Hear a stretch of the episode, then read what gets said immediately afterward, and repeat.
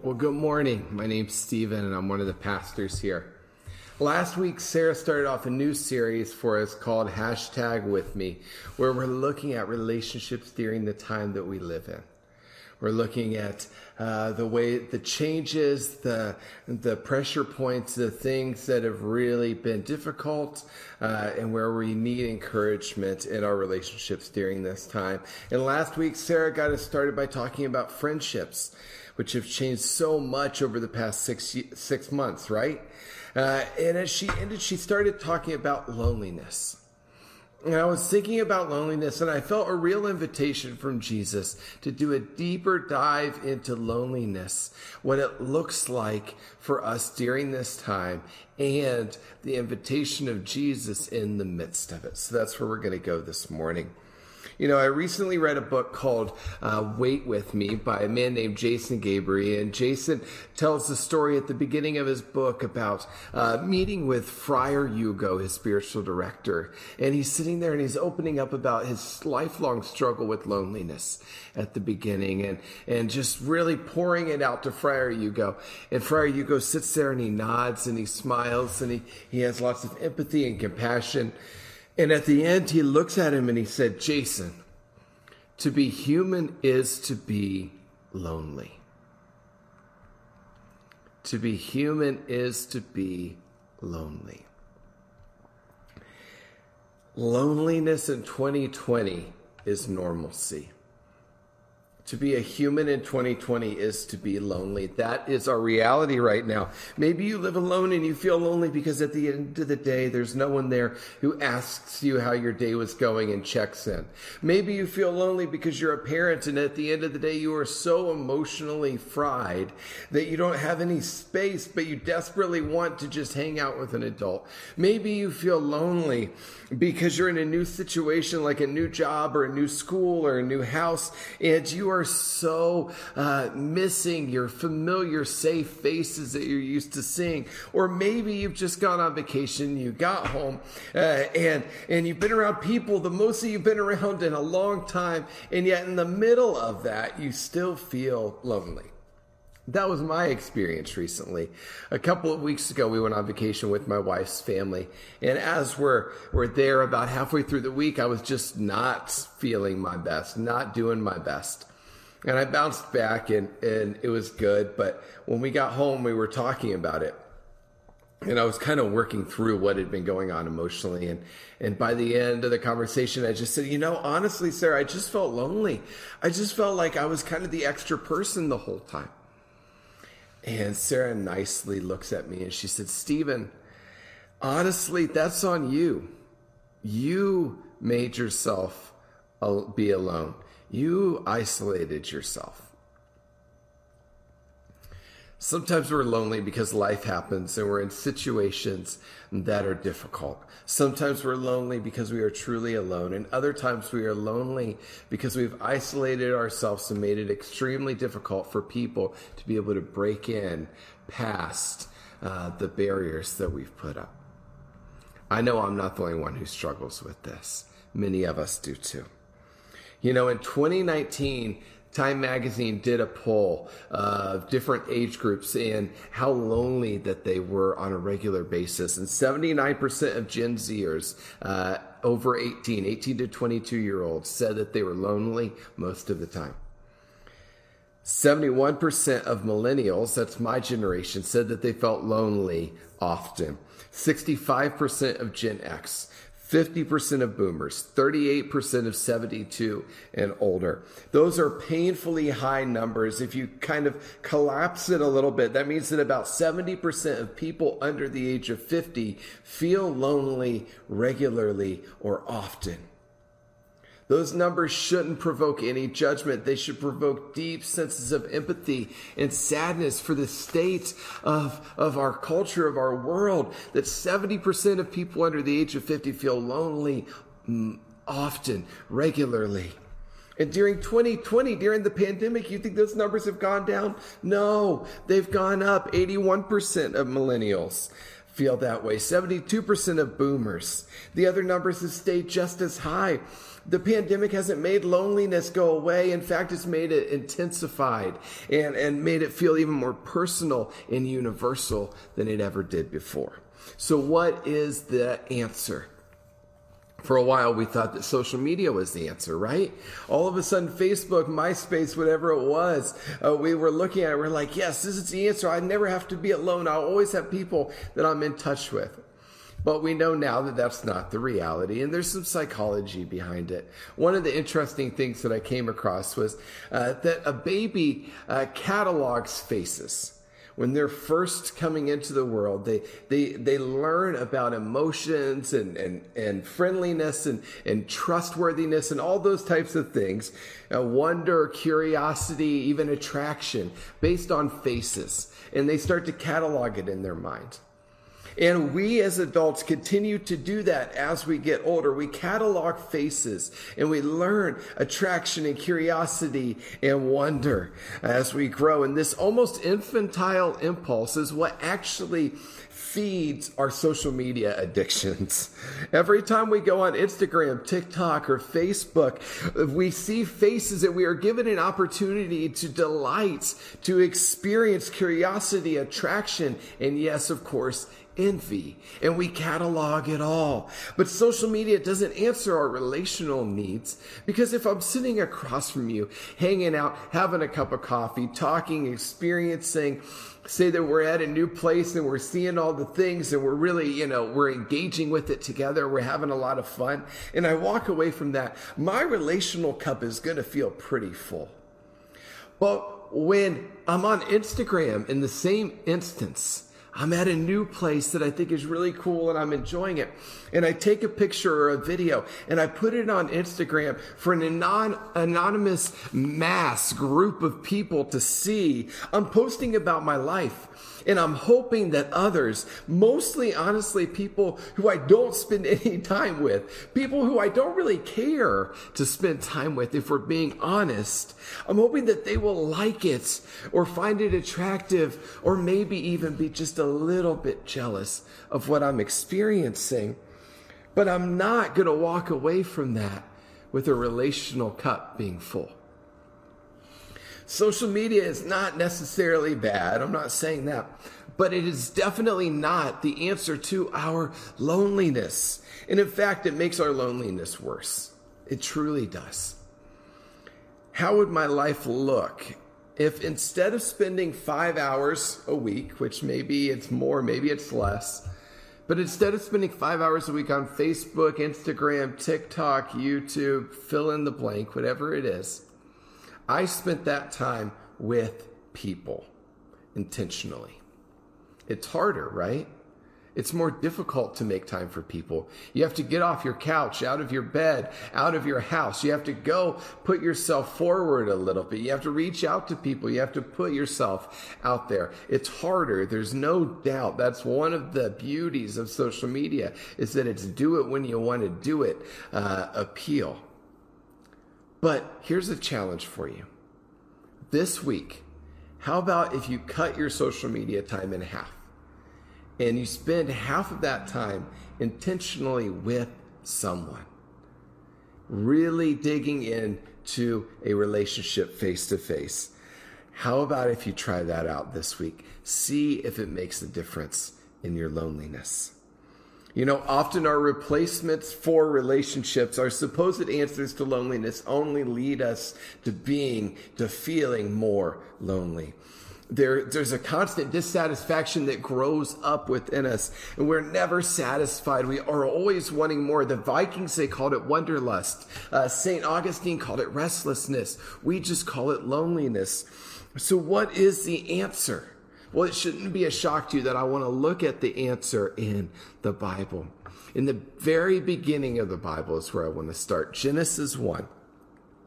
It says this Then God looked over all that he had made, and he saw that it was very good. We've come to the end of the creation account in Genesis chapter 1. On the sixth day, God looks at everything that He's made and He says that it's good. He looks at the planets, He looks at the oceans, He looks at the trees and the animals, and yes, He looks at humans in the form of Adam, and He says, This is good. And then in chapter 2, verses 18, just about 20 verses later, in the middle of a micro version of the creation account versus the macro version that we see in Genesis chapter 1, God says it is not good for man to be alone. I will make a helper who is just right for him. Everything is good. All of creation is good except for this one thing being alone. That is not good. Now, what does this mean? Is this kind of throwing some shade at uh, alone time? Because I like my alone time. So I don't want you to say that that's not a good thing. Well, that's not what this is really talking about. It's not talking about an hour by yourself. Alone, the word here means separated. And the, the word picture that you should have is that of breaking a tree branch off of a tree. It's forcefully separated. It's broken off. It can't just be reattached with crazy glue. It can't just be held there until it reconnects once again. It is forcibly removed. It's isolated. It's forced aloneness, unable to be reattached. And God says that that type of aloneness is not good. Why? Well, because as one theologian said, God, relationships are modeled after God who does not exist in isolation, but is a trinity. God is relationship. God is communal. Three and one. Father, Son, and Holy Spirit always together, always connected, always working as one. And we are created in his image. We are created to be in relationships. Isolation is not God's plan or way of doing life. That's not what he wants for us. That's not his best. Being in relationships is good. Being isolated is not. So, how do we begin to step out of our isolation and into relational wholeness? Well, Henry Nouwen, one of my favorite authors, once said, In loneliness, we are out of touch with God and experience ourselves as anxiously looking for someone or something that can give us a sense of belonging, intimacy, and home the place of wholeness, the, the movement out of isolation comes in our relationship with Jesus. And then it flows into our relationship with others. Friar Hugo, who I mentioned at the very beginning, he said, To know someone is to enter their story, to grow your compassion and empathy for them and their experience. So, when was the last time that you entered into Jesus' story? You know, we often bring our stuff to Jesus, right? We tell Jesus what's going on with us. We talk to him about our sin and our grief and our burdens and our temptations and our disappointments and our loneliness. And we lay it all down before him. We give it all up to him. We lay it out before him. And this is good. And Jesus tells us to do this. He encourages us to live this way. But that's only one side of the relationship. You know, if you have a friend who comes over to your house and uses up your precious uh, people time during uh, this crazy year that we've been in, by just sitting with you outside, unloading about what's going on in their lives for a couple hours. They just sit there and they just toss it all out. They're just throwing it out. You're not getting a breath in. You're just making the empathetic noises. Mm, mm-hmm, right. Okay. You're just going with that. And then they finish and they get up and they leave you are not going to hang out with that friend very much after that, right? You're going to be done. You're going to walk away from that because that's not a friendship. That's therapy and they owe you some money for sitting there and dealing with that. And that's the same thing with our relationship with Jesus. If human relationships are reflections of our relationship with Jesus, then we need to accept the invitation of Jesus to enter into his story to learn about his experience, to experience his experience, to engage with him, to have empathy for what's going on, to truly know him. So, when was the last time that you entered into the loneliness of Jesus? Well, Jesus experienced loneliness and isolation in profound and deep ways. And I want to read one of them from Matthew 26, 36 through 46. We're going to look at this. And I just want to invite you, you don't need to necessarily open up your Bibles, just listen and allow yourself to engage with the experience of, Jesus. Experience his loneliness, his brokenness, his, his grief, his heartbreak, his pain in this. Listen to this. Then Jesus went with them to the olive grove called Gethsemane, and he said, Sit here while I go over there to pray. And he took Peter and James and John, and he became anguished and distressed. And he said, My soul is crushed with grief to the point of death. Stay here and keep watch with me. And he went on a little farther and he bowed with his face to the ground, praying, My Father, if it's possible, let this cup of suffering be taken from me. Yet I want your will to be done, not mine. then he returned to the disciples and he found them asleep. And he said to Peter, Couldn't you watch with me even one hour? And then Jesus left them a second time and he prayed, Father, if my cup cannot be taken away unless I drink it, your will be done. When he returned to them again, he found them sleeping, for they couldn't keep their eyes open. So they went uh, he went a third time to pray, saying the same things again. And when he came back, the disciples he saw he said he saw them and he said, "Go ahead and sleep, have your rest. But look, the time has come. The Son of Man is betrayed into the hands of sinners. Up, let's get going. Look, my betrayer is here." So let's look at what's going on here. Jesus is having a hard time.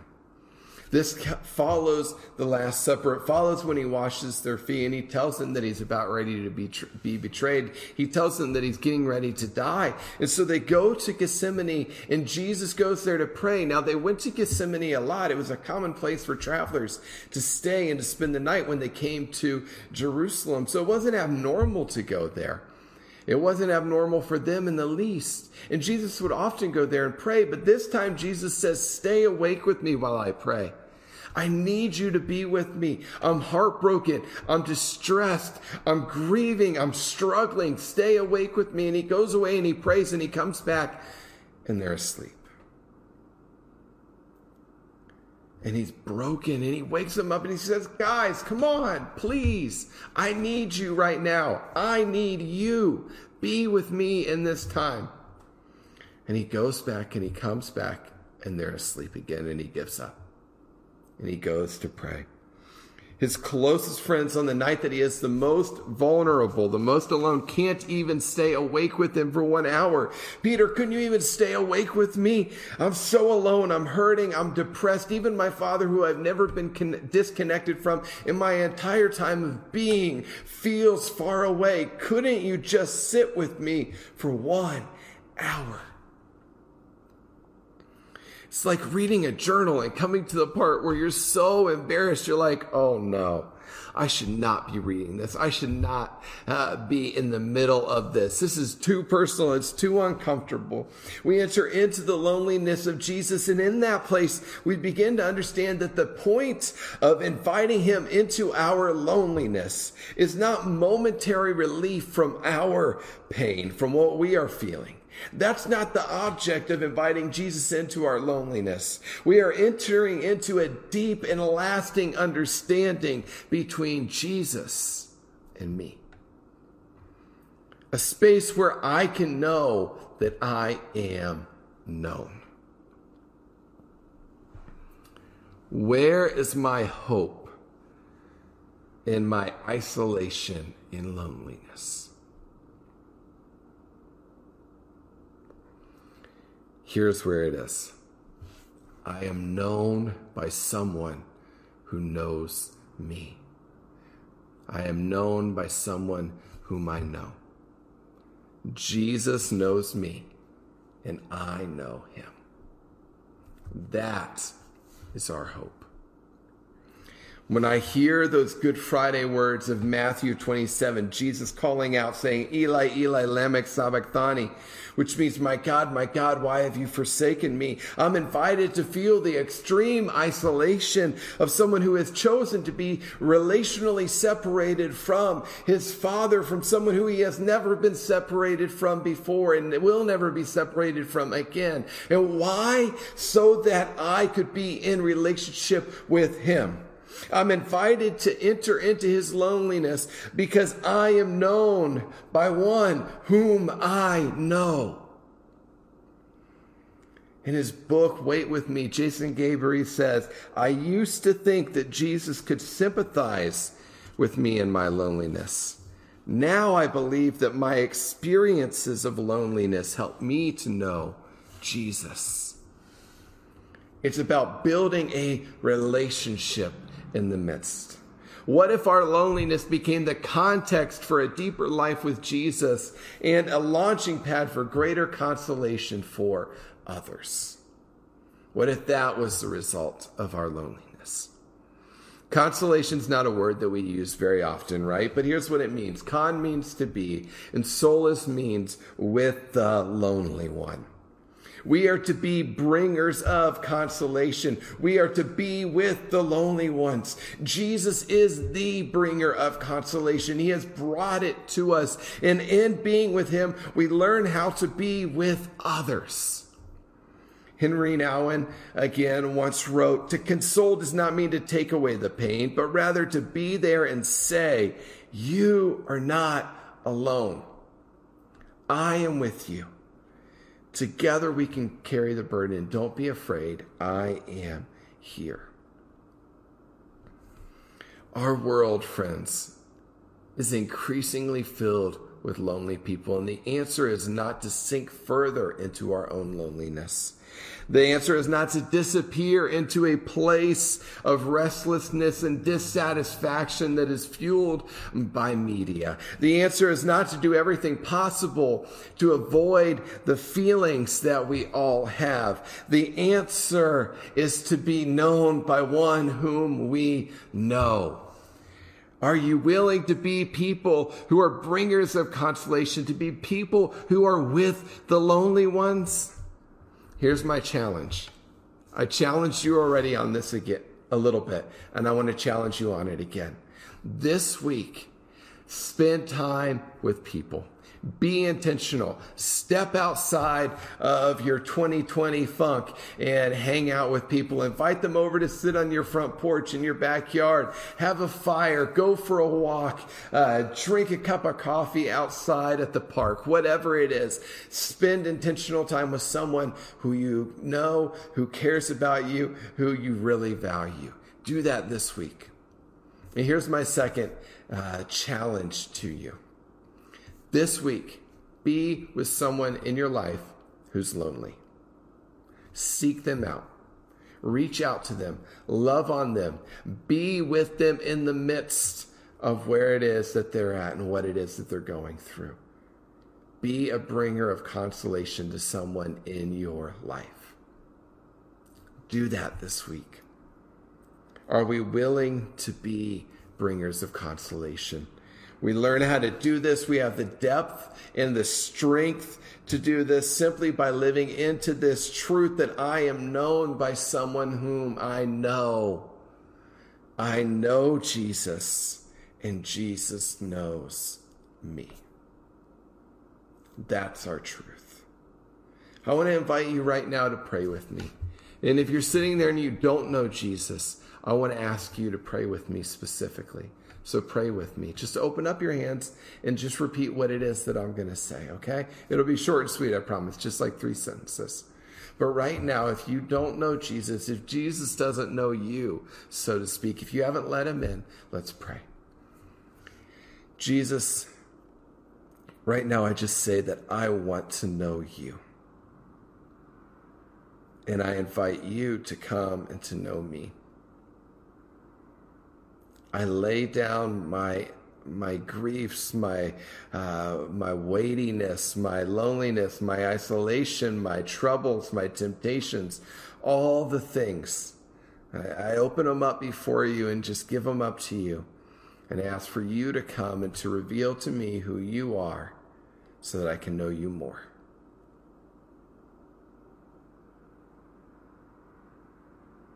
Jesus, I pray that you will be with each person that just prayed that prayer. I pray that right now that you will come and be with them, come and answer that cry. I pray for all of us who are here this morning. I pray that we will know you, that we will know you deeply and personally, that we will be known by you, that we will open ourselves up to you and allow you to come and to speak to us. We love you, Jesus. We want more of you in our lives. In Jesus' name.